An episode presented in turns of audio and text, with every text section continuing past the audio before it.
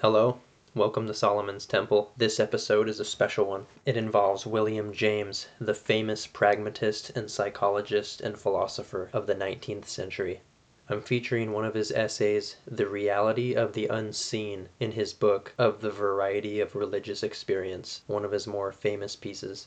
This is an account on the various perspectives and level of experience, and the key term for this is experience because it's a variation of how we are to view and feel and understand what goes on within a personal view on what isn't seen usually or what a religious experience is about. This is more broadly not only about an idea of God or a feeling sensation or experience of God, but but of more of a spirit or of something that is there you cannot see. It involves a multitude of different ways of viewing this. He says we are to characterize the life of religion in a broad and general sense. One might consider that the belief that there is an unseen order and that our supreme good lies in harmoniously adjusting ourselves thereto acting in a sort of exalted way or in great spirits, you sort of feel like you're just catching on to something and that maybe you are doing something with yourself that goes alongside the pre-prepared program. It seems like there is like a pre-preparedness of what what it is that counts as something that gets you along well, that makes you feel well,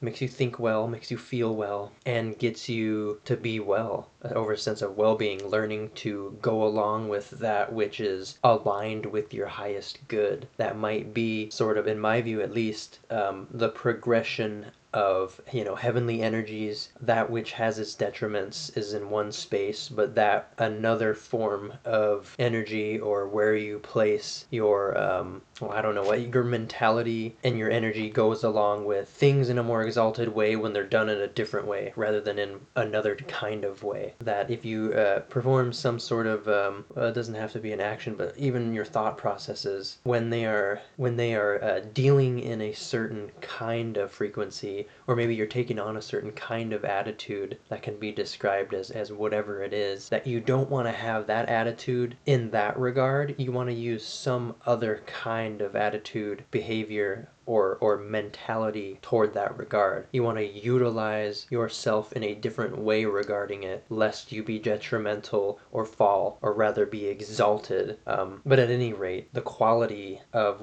what you're manifesting and what you are stirring up within you goes along with that which is pre-programmed to be a certain way, to, to have a certain regard about it if that makes any sense at all. We're pre- predispositioned to be certain ways in certain areas. If we're not, we're being foolish and we're kind of falling and being detrimental. He goes on to say that our attitudes, the morals, the emotions, even the practical aspects and the religious ones, these all of these things are disposed to objects of consciousness that we believe to exist objects of consciousness. So having a sort of predisposition to sharing maybe, the idea of, of reciprocity maybe, but also an idea of valuing some sort of leadership or maybe valuing a more relaxive kind of mentality or having an empathic connection to your neighbor not being sociopathic and so forth. But there's these sort of these uh, descriptive events going on within our consciousness our awareness of self and awareness of a being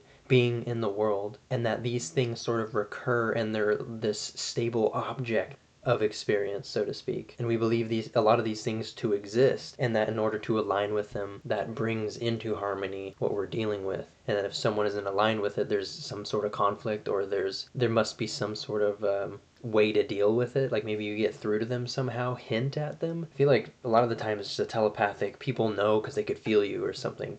He mentions Immanuel Kant saying that believing in the things that we do of special design, like things like immortality and entities, are done with the strength of them being real objects. We encounter every abstraction in life, everything we could pull out of life, every little way in, of describing being in the world, but we fail to give these things form, yet they turn out to be a sort of presence in the interpreting mind as real as space and time but not seen. At least that's his intuition, according to Immanuel Kant. There are many people who speak of presences that they feel something, maybe in the imagination. I'm not saying that that isn't happening. I'm sure that happens a lot, but there's presences felt. They're very real, very impactful, and people don't mistake them. I remember sleeping in this bed one time at a friend's house, and I felt like things were dawning on me, and they were making me feel very restless, and I couldn't relax, and it was unmistakable. I was, just, I felt just bewildered, like something was dawning on me, and like almost like psychically attacking me or something, like I was being haunted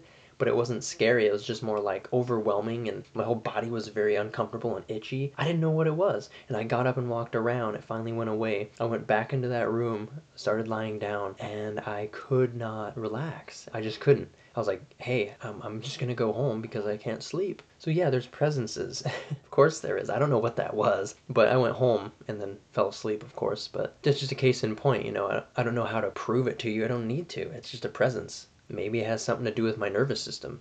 Don't be jealous, but yeah, maybe other people's nervous systems are able to pick certain things up. Maybe it's just a capability.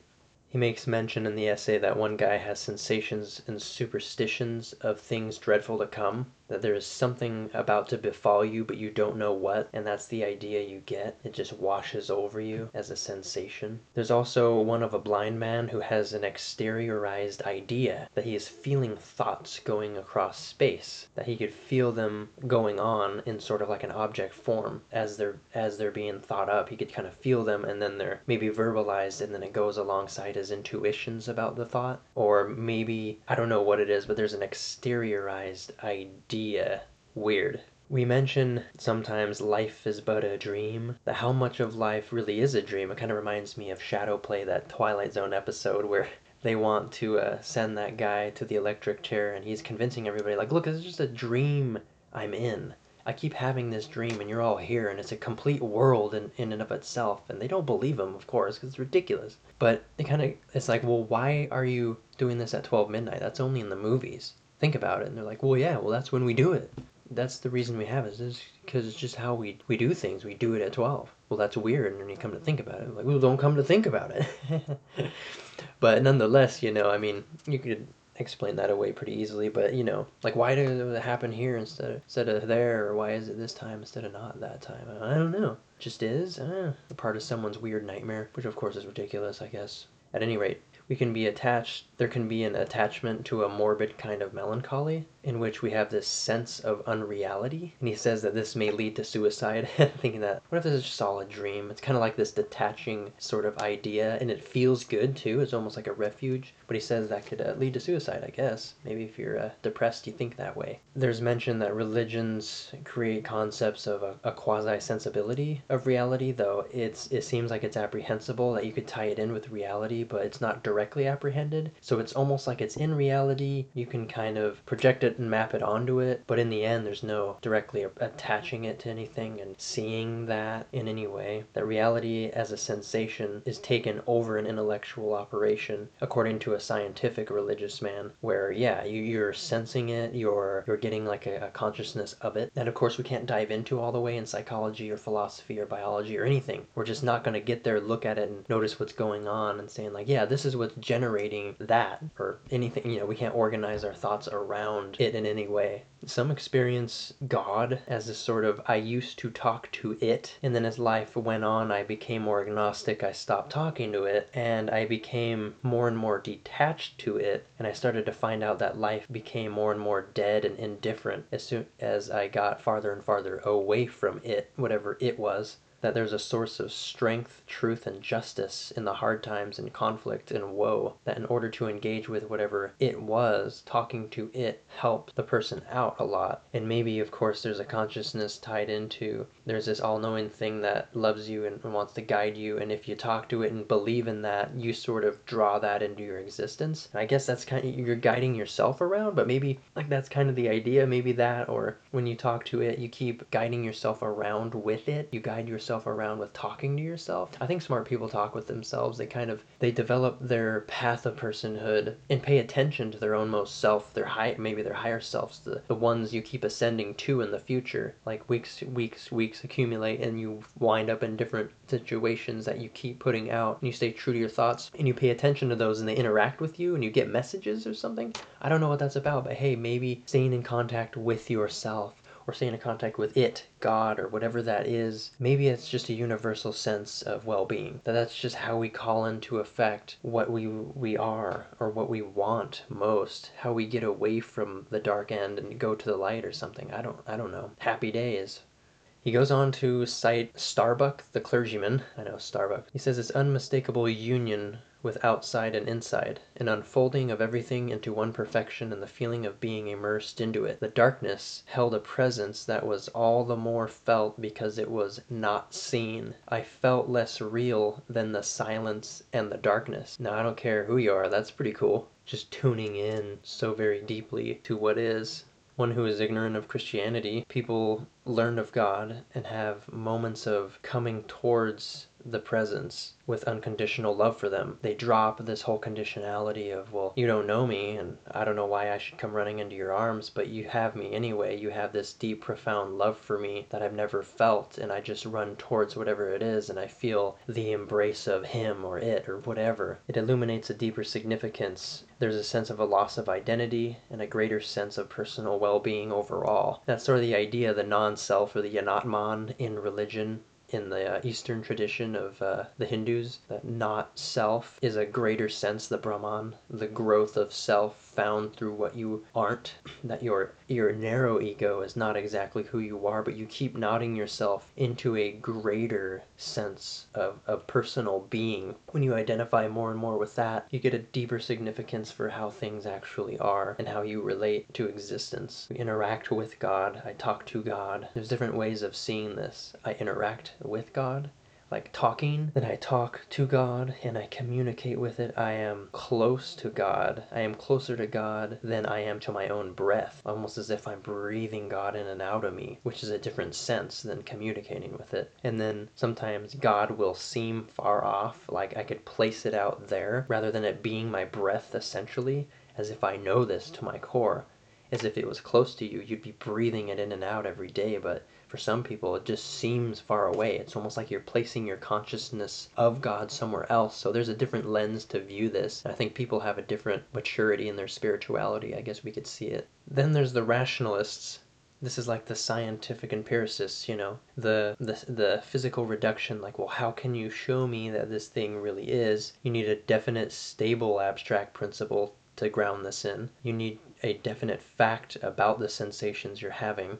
You need to have an hypothesis about these facts. You need a logical connection and inference. And these vague impressions are not a place within the system of science. And that's kind of the result of the physical reductionist method. Um, but of course, in this sort of sense, you sort of have to trust expansion.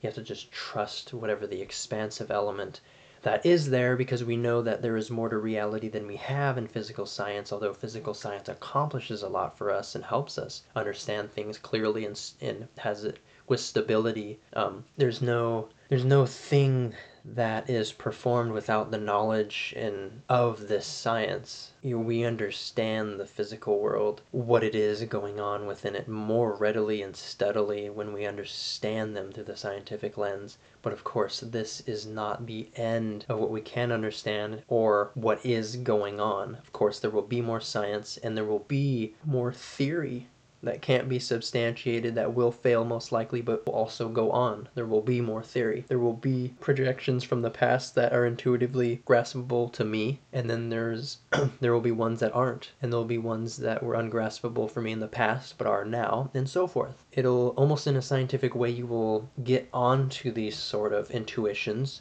or you won't. But it's not really up to anybody. It's just also your relationship with existence and, and, and keep unfolding your existence and maybe be more open to it. I think that probably wouldn't hurt anybody. A religious, he, uh, William James closes off with a sort of religious optimism is the way to be, an understanding that there is nothing to prove and nothing to disprove, but to see the breadth of experience and not spread religion by the sword or cast downward gaze through it. Yes, this was a, uh, a good read. There is a reality to things unseen. We define hallucinations as seeing something that isn't there, but also within hallucinogenic sort of compounds that interact with your nervous system, they increase the energetic uh, capacity to receive stimuli. You know, the pineal gland, when it's stimulated more readily, it generates the ability to integrate more sense data into your brain. You could see more. There's fractals, and fractals are mathematically and biologically real. You can go see these patterns everywhere and they are everywhere. It's how life's structured. It's just another thing in life, but you wouldn't see it without the untrained eye or if you didn't look into life. That's another thing. It's unseen, but also it can be just before you. So that's the way I could concretely kind of ground this idea in itself. In another way, the way in which certain people are able to interact with you is a lot different. There are different kinds of people. I remember one time I was at this party and I was sort of walking around ruminating and going going in and out of my head for some reason. I don't know, I was ecstatic and there was a crowd kind of looking at me, forming, and then this guy kind of walked through and he came up to me and looked at me. And then all of a sudden, my body filled with like warmth and vibration, almost like my my center of my being was filling with like light and warmth, and I hit the ground and I couldn't get up. He was he just had me pinned to the ground and I was like just sitting just lying there like writhing with joy and just all this energy pouring through my body. I'm like, what is this person doing to me? He has me on the ground without even touching me. He's like killing me with love and joy. Like some people are just, they are the epitome of light workers. Like you haven't met a light worker, you know, more or less, unless you've been to parties I've been to at least. But there's this, and I know for sure that there's a greater spirit working in some people. And you could just say that they could transmute matter like no tomorrow. But there's a reality here. I don't know how to explain it, but there are some very interesting people afoot that they have an obvious unseen capability that I have felt directly. Well, I hope you enjoyed this episode. If you want to donate to this podcast, go to patreon.com forward slash Solomon's Temple. And you can always email me at joshuasolomon2112 at gmail.com. Uh, feel free to do that. Tell me what you think. Um, you could also hit me up on Instagram Solomon Doors. I hope you enjoyed it. William James is a wonderful author. I will see you next time.